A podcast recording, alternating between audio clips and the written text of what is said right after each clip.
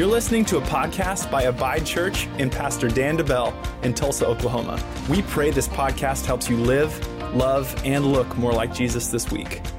Enjoy the message.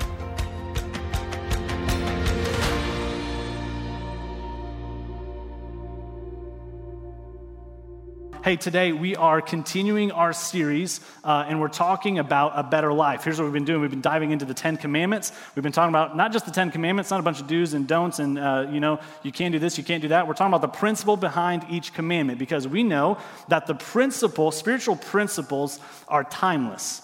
You can read something in the Old Testament and you may say, wow, that's crazy. That applies to them. That was a certain group of people. But I guarantee if you ask the Holy Spirit, what's the principle behind this situation? What's the principle behind this story?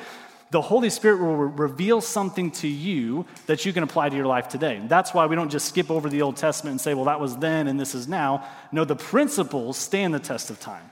The principles go the longevity of forever because God's principles never end. And so we're talking about these principles that we can apply to our life. And in doing so, we can live a better life. Not a perfect life, not a life without, without battles, not a life without um, uh, you know, resistance from a spiritual enemy, but we can live a life that is what we like to call the overcoming Christian life that though you may face battles, you can walk in victory. And this is the whole theme with the children of Israel receiving the Ten Commandments and eventually making it to the promised land. What's the promised land uh, for them was a physical place. For us, again, taking those principles, the promised land for us is not heaven someday. Because when the children of Israel got into the promised land, there were still battles, there were still enemies, there were still wars to be had. That's the same way for us today. For us, our promised land is not heaven. Our promised land is living the overcoming spiritual life. Just like them entering in, what is it? It's a promised land. It's a good way to live, a good place to live, but I will live in victorious life even when I face resistance. You know, yesterday I, um, I went and I, I played golf with one of my good buddies that every once in a while we try to go play golf together. And honestly, we're both not that good, but we, we went out and uh, we were playing at this golf course, and it was incredibly windy yesterday, like ridiculously windy.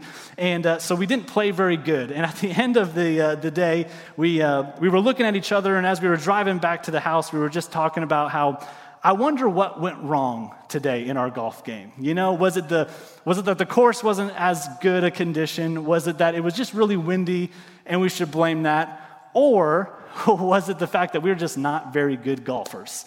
Um, and so I, I, told him, I was like, I don't know how to tell you this, but I think it's a little bit of everything, maybe the most on the last one, that maybe we're not as good as we think we are. But here's why Do we spend time on the range hitting golf balls every week? No. Uh, when do, when do I practice? When I play.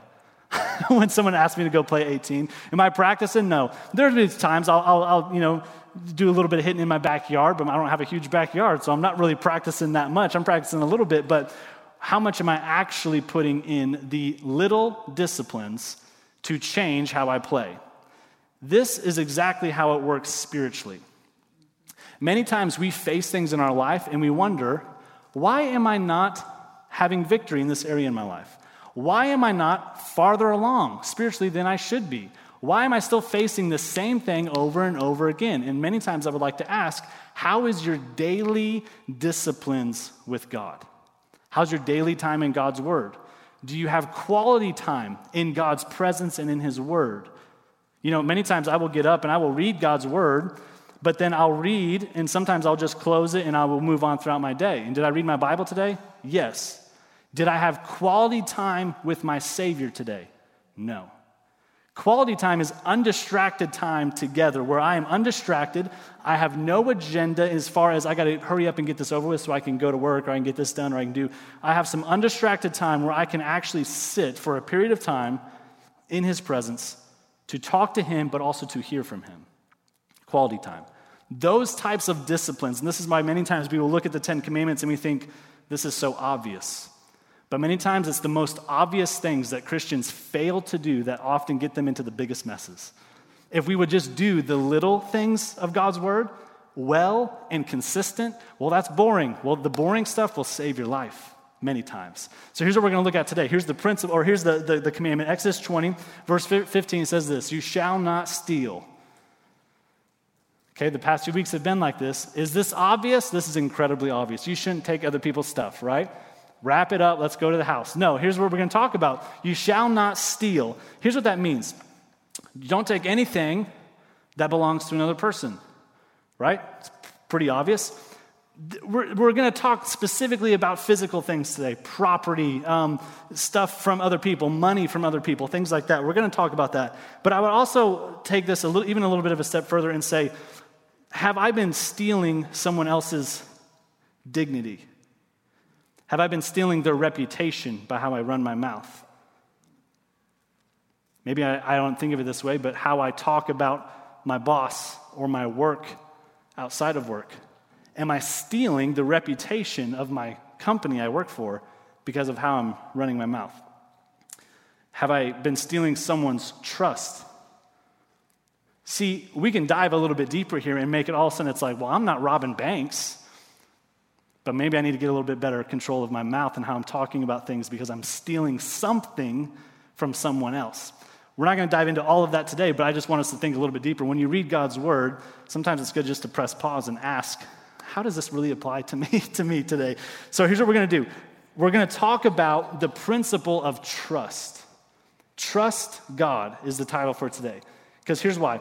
Why would, uh, you could ask the question, why would anyone, especially a Christian, why would, why would I steal something from someone else? The root of the issue is that I don't trust God to provide. If I'm going to steal something, big or small, I don't trust God. I don't think God's big enough to provide that need. I don't think God's big enough to provide even that little detail in my life. I don't have trust in God. I may have a little bit, but I don't have it in every area of my life. And so we're going to dive into this a little bit. We're going to pull some of our, our main points from Ephesians 4.28. Let me read it and we'll get into it. It says this, Let him who stole, this is being uh, spoken or written to, um, this is written to Christians. So let him who stole steal no longer but rather let him labor, working with his hands what is good, that he may have something to give him who has need. So, point number one is this. This is going to be pretty obvious. Point number one is stop stealing. if I'm stealing, I need to stop. Hopefully, we know that. But let me, let me sit here for just a second. Stop stealing. Let me um, also show us in God's word where we see some examples of this. In Exodus 16, here we see the children of Israel, God is providing, providing daily food for them, manna. It is showing up. They come out of their tents, and there's the manna. They go out, they gather a certain amount individually, and it's enough for them to eat and to survive, to maintain uh, some health. And so let's look at it here. Um, Exodus 16, verse 16. This is the thing which the Lord has commanded. Let every man gather it, the manna, according to each one's need, one omer for each person according to the number of persons. Let every man take for those who are in his tent. Verse 17. Then the children, of Israel did so, and they gathered, and some more and some less. So when they measured it by omers, he who gathered much had nothing left over, and he who gathered little had no lack. Every man had gathered according to each one's need. A couple things to point out here. An omer is basically about two liters about two liters per person.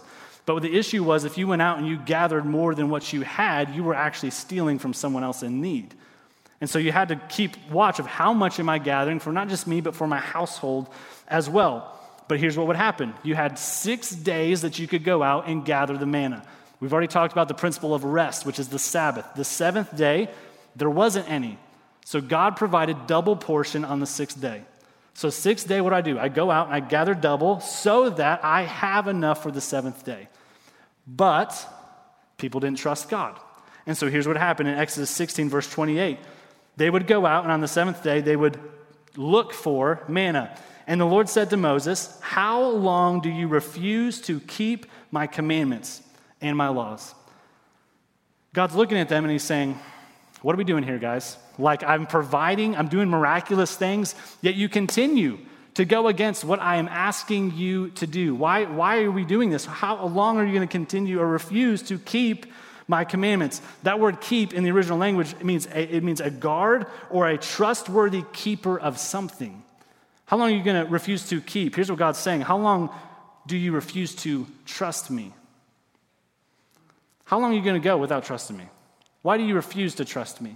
Why do you refuse to trust that I will provide enough on the sixth so you can actually rest on, on the seventh? Why are you pushing the boundaries like this? Why don't you actually trust me? Stealing is a bold statement to God that we do not trust Him. And that's what it boils down to. When I choose to steal, to take, to go behind someone's back, whatever it may be, I'm showing God, Lord, I don't trust you to provide this. Ephesians 4 speaks to believers. And, and we looked at that verse a little bit earlier. And, and honestly, we still live in a very corrupt culture, society today. Many Christians steal today, but in a much different way. Again, we may not be robbing banks, but there are things that we're going out that we are taking. Here's a few examples. Have you ever taken a longer lunch than was allowed by your work, but you still only accounted for the allotted time? But stealing, right? Like I'm stealing time, I'm stealing money, I'm getting paid for what I said I was doing, but I wasn't actually. Have you ever had access to business funds, but you used them for personal use? Bear with me here, let's continue. Have you ever received too much change back from the 15 year old at Chick fil A at the register who didn't know how to count change and you just thought it was just a blessing from God? Lord's chicken, right? Man, he works in mysterious ways. The chicken's good. We get extra change back. Come on, somebody, right? Know it's funny, but it's also like, huh, let's think about it for a second, right? To not pay one's debts back is a form of stealing. Somebody has to pay that. And if I refuse, what am I doing? I'm not acknowledging that's mine. Here's what God's word says Psalm 37 21. The wicked borrows and does not pay back but the righteous is gracious and kind and gives. Here's what happens. Many times we will, we, you know, we do little things. We take a longer lunch than we should have. We, we uh, use this fund, we shouldn't have done that, whatever it is, right? We, they blessed me with more change back, they didn't give me the right, whatever.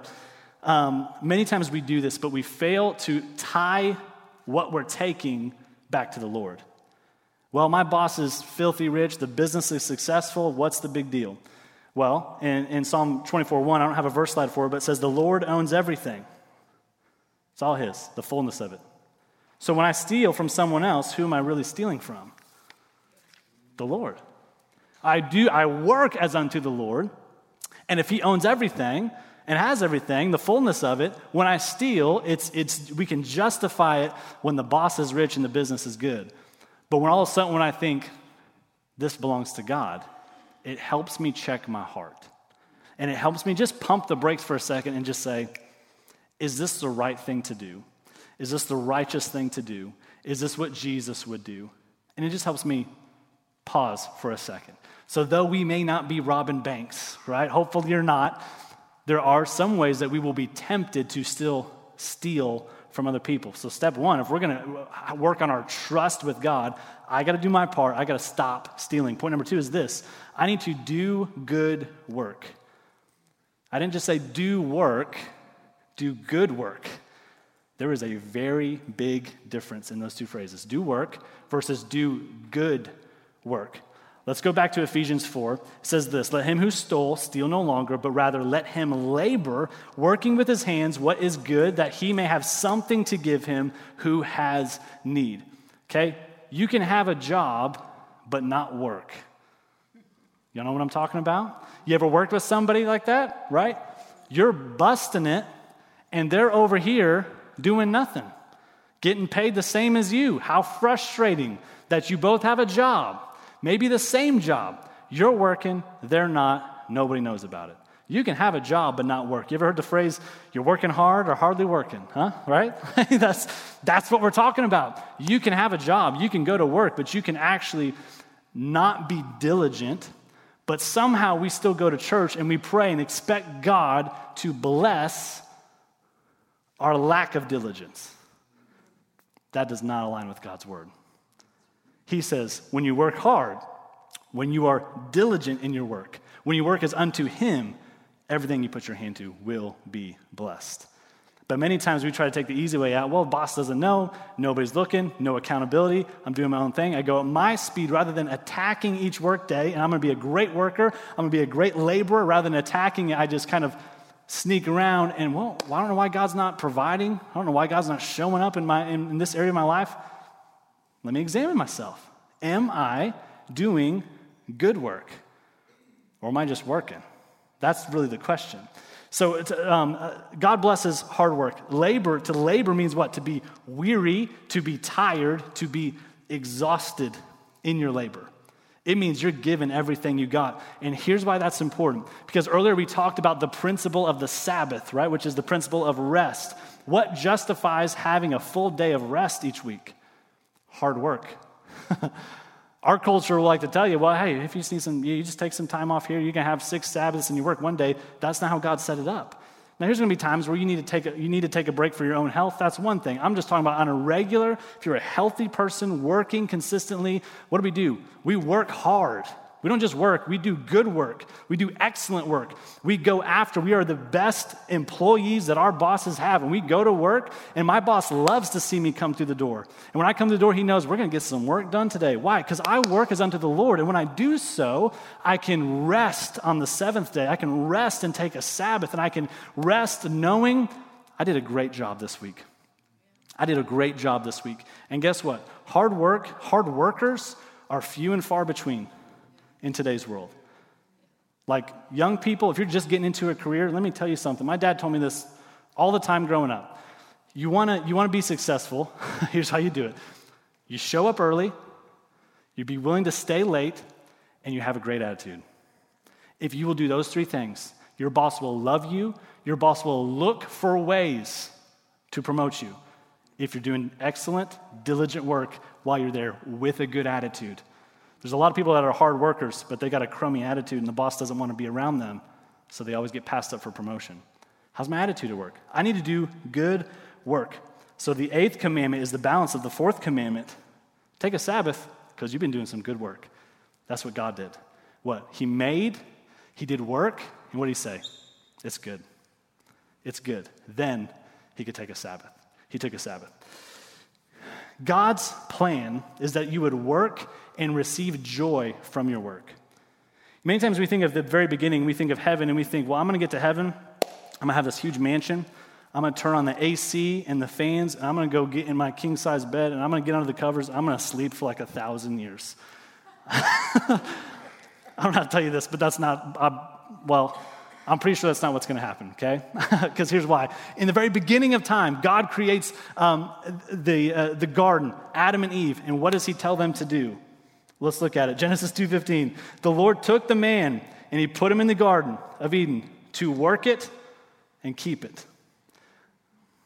We're most likely going to have something to do in heaven. We're not going to be sitting around doing nothing, okay? We're going to have some good food.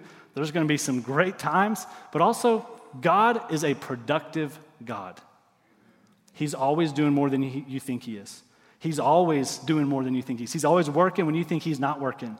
And here's the thing when we walk in perfect harmony with Him, as Adam and Eve did at the very beginning, what happens? He says, I'm going to put you here. I'm going to allow you to be a steward for me, to steward this, and I'm going to walk with you, and we're going to work it, we're going to keep it, I'm going to give you wisdom, and we're going to be fruitful and multiply in everything that we do. Why? Because we're doing work, and we're doing good work. Ecclesiastes 2:10 says this, "For my heart rejoiced in all my labor, and this was my reward from all my labor." What was? What was his reward? His work. People call me crazy because I like to mow the yard and take care of the flower beds and things like that. And people are just like, I don't know why you would like that. It's super hot outside. I don't know why. Here's why it's like this instant gratification, it's like this instant result, right? The yard's overgrown, you can mow it, and when you're done, it looks good. You do a, a stripe, and guess, what? guess what? That part's done. You can see progress. And afterwards, I like to stand back and be like, just like a dad, I don't have the white shoes when I mow with the green, you know, the green tint on the white. I don't have that going just yet, but I like to stand back and be like, man, that looks good. And what am I? What what what joy am I getting? The satisfaction of a hard day's work. It's a lost thing in our culture today. There's a lot of young people who parents aren't teaching them this, and so parents, we need to be teaching this. Even got little kids. My son's eight years old guess what? You got some jobs to do around here, bud. Like, you can scoop the dog poop. He was helping me not mow. I, mowed the front because I, you know, wanted to look good, but he mowed the backyard. Okay. hey, you can move hey, and, and I'm, I'm doing my part to be a proper representation of God to him. And hey, if you do this, you get an allowance. You get, an, a, you know, you get uh, to buy that video game, whatever it is. We've got to teach our kids to do good work. Because when I do good work and I work as unto the Lord, what happens? He, his word says he would bless everything I put my hand to. What does that do? It builds my faith. Because when I do my part and I see God do his part, I know, man, when I did that here, God showed up. So I'm going to continue to do good work because I know as I continue to do it, He was faithful here, He will be faithful here, and He's going to be faithful tomorrow when I do good work. Does that make sense? It builds my faith.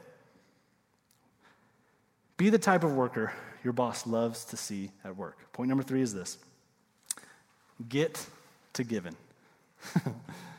get to giving. Point number one, stop stealing. Number two, do good work. Number three, get to giving. Ephesians 4:28 says this. We looked at it a little bit earlier. It says, "Let him who stole steal no longer, but rather let him labor, working with his hands what is good, that he may have something to give him who has need." He may have something to give. He may have something to give. That's the example here. He may. What does that mean? We get to give. We don't have to give. When I do God's word, when I stop stealing, when I do good work, what happens? I can get to giving. I don't have to, I don't have to give. I get to. We get to give, and here's another way of saying it. We don't give to get. Why am I a generous person? So I can get blessings from God? No. That's not my motivation. My motivation is because I want to be a proper representation of Jesus Christ and my Heavenly Father, who is the most generous in all the universe. For God so loved that He gave. That's why we say we want to help people live, love, and look like Jesus. What does love like Jesus mean? To give like Jesus. God so loved, He gave. We love like Jesus. How? When we give of ourselves. In our time, my treasure, my talent, whatever it might be, my attention, when I am a generous person, it builds my trust in God. It helps me have trust in God. Because again, God will be faithful to his word. The biggest theft going on in the church, though, is taking what belongs to God. Let me say that again. The biggest theft going on in the church is taking what belongs to God. And I would also say that also has to be the biggest statement of unbelief that I can make to God with my actions is if I choose to see His Word and don't do what it says, what am I saying? I don't believe you, God, that you will do what you said you would do. Why else would I be disobedient? If He says, if you do this, I will provide. If you do this, I will show up. If you do this, I'm ready to move on your behalf. But I don't do it. I must not truly believe that He will show up. So I got to ask myself do I believe God enough to trust Him? Do I believe Him enough to trust Him first? We see this. Here's a great example. We see this in the story of the children of Israel. Eventually, Joshua becomes the leader, and they're going into the promised land. And as they're going into the promised land, they come to the first city, city of Jericho. Joshua 6:19 says this, "But all the silver and gold and vessels of bronze and iron are consecrated to the Lord." They shall come into the treasury of the Lord. What's consecrated mean? What does that mean? To be set apart, to be holy, made holy, set apart. He says, if you'll do this, he said, God is saying, if you will set apart all of the gold, all the stuff from this first city, the rest is for you. Give me the first. Trust me for the first. But here's what happens a guy named Achan, he goes in and he sees the stuff and he takes some for himself and he goes to his tent and he hides it in his tent. And let's pick up in Joshua 7 11. It says this Israel has sinned, and they have also transgressed my covenant, which I commanded them. For they even take some of the accursed things. God, God didn't curse it, they were putting themselves under a cursed system by doing it. They took some of the accursed things and have both stolen and deceived, and they have also put it among their own stuff. You see, stealing doesn't go without deception. So that's why stealing even the little stuff is a big deal. Because who am I acting like? The devil, the deceiver. So even when I do it a little bit, a little bit of sin isn't okay. a little bit of deception isn't okay. A little bit of stealing isn't okay. Now, here's the thing Am I going to make honest mistakes from time to time? Am I going to stumble into sin from time to time? Yes. But am I willing to get back on the right track, to confess my sin, to repent, and make it right? Am I willing to do that? So here's what happens. They took the things, Achan took the things, he was, they stole it, they deceived, they deceived people, he deceived other people. And this shows us how this applies to our lives because if it's consecrated, if it's made holy by getting it taken or by taking it to God's house, then it's cursed if I take it to my house. It can be holy, though the all in the future can be made holy when I take it to God's house. But I say I allow it to be cursed when I take it to my house. So, what did Achan do? He hid this stuff. He hid it. And he put it where? In darkness. And this is what we do. This is how we operate when we steal. We operate in a spirit of darkness rather than light. They are going into the promised land. They finally made it. But what does Achan do? They're going to the land of abundance. What does he do? He doesn't trust God enough to believe that he will provide. That if they give it all to God, he will take care of the rest. He doesn't trust them enough. Because of that, he never makes it to experiencing the, God's provision to the fullest. He doesn't make it to the promised land, he doesn't go further in.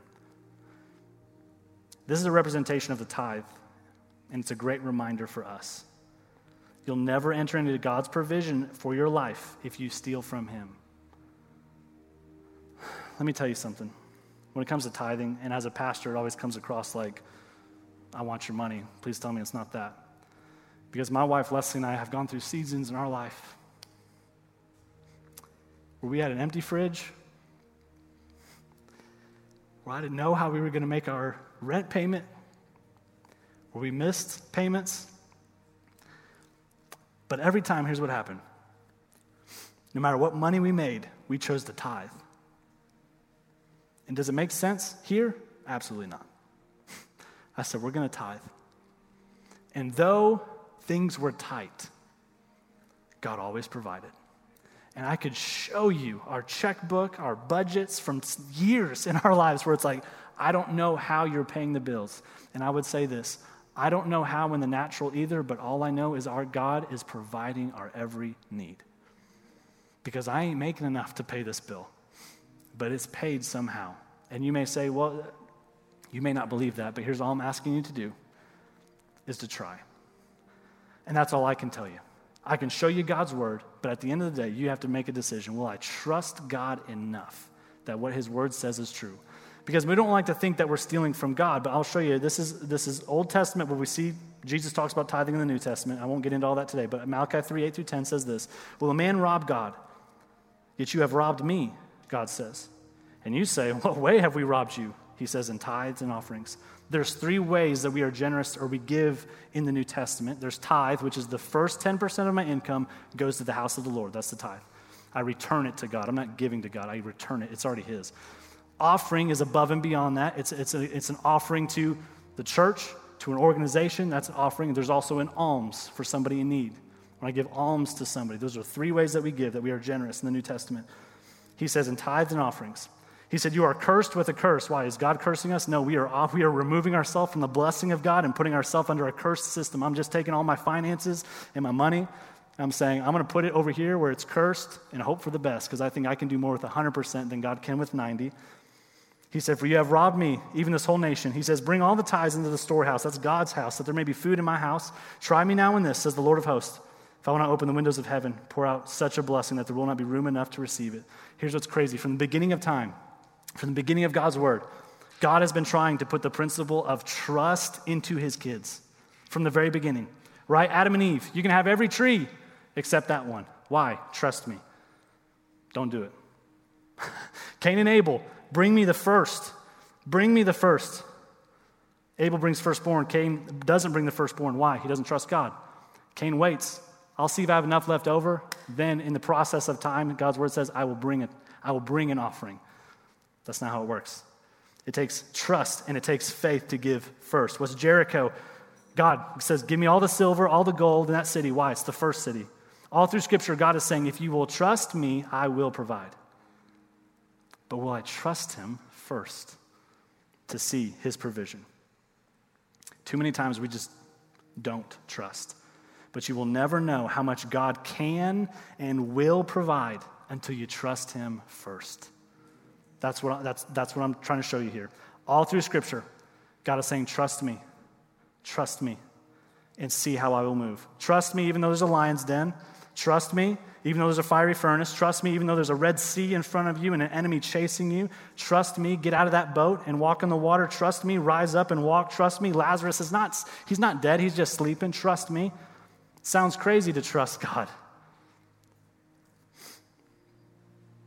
It sounds extravagant, it sounds extreme to trust God. But if you want to see God show up in extreme ways in your life, you're going to have to have the faith to believe a little bit extreme. To believe a little bit of the impossible can happen.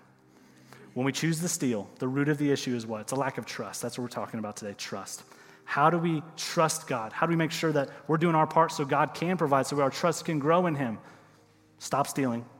Examine your life. Have I been stealing even the smallest ways from someone or something? Number two, do good work. Be diligent. Be the type of worker your boss loves to see show up every day.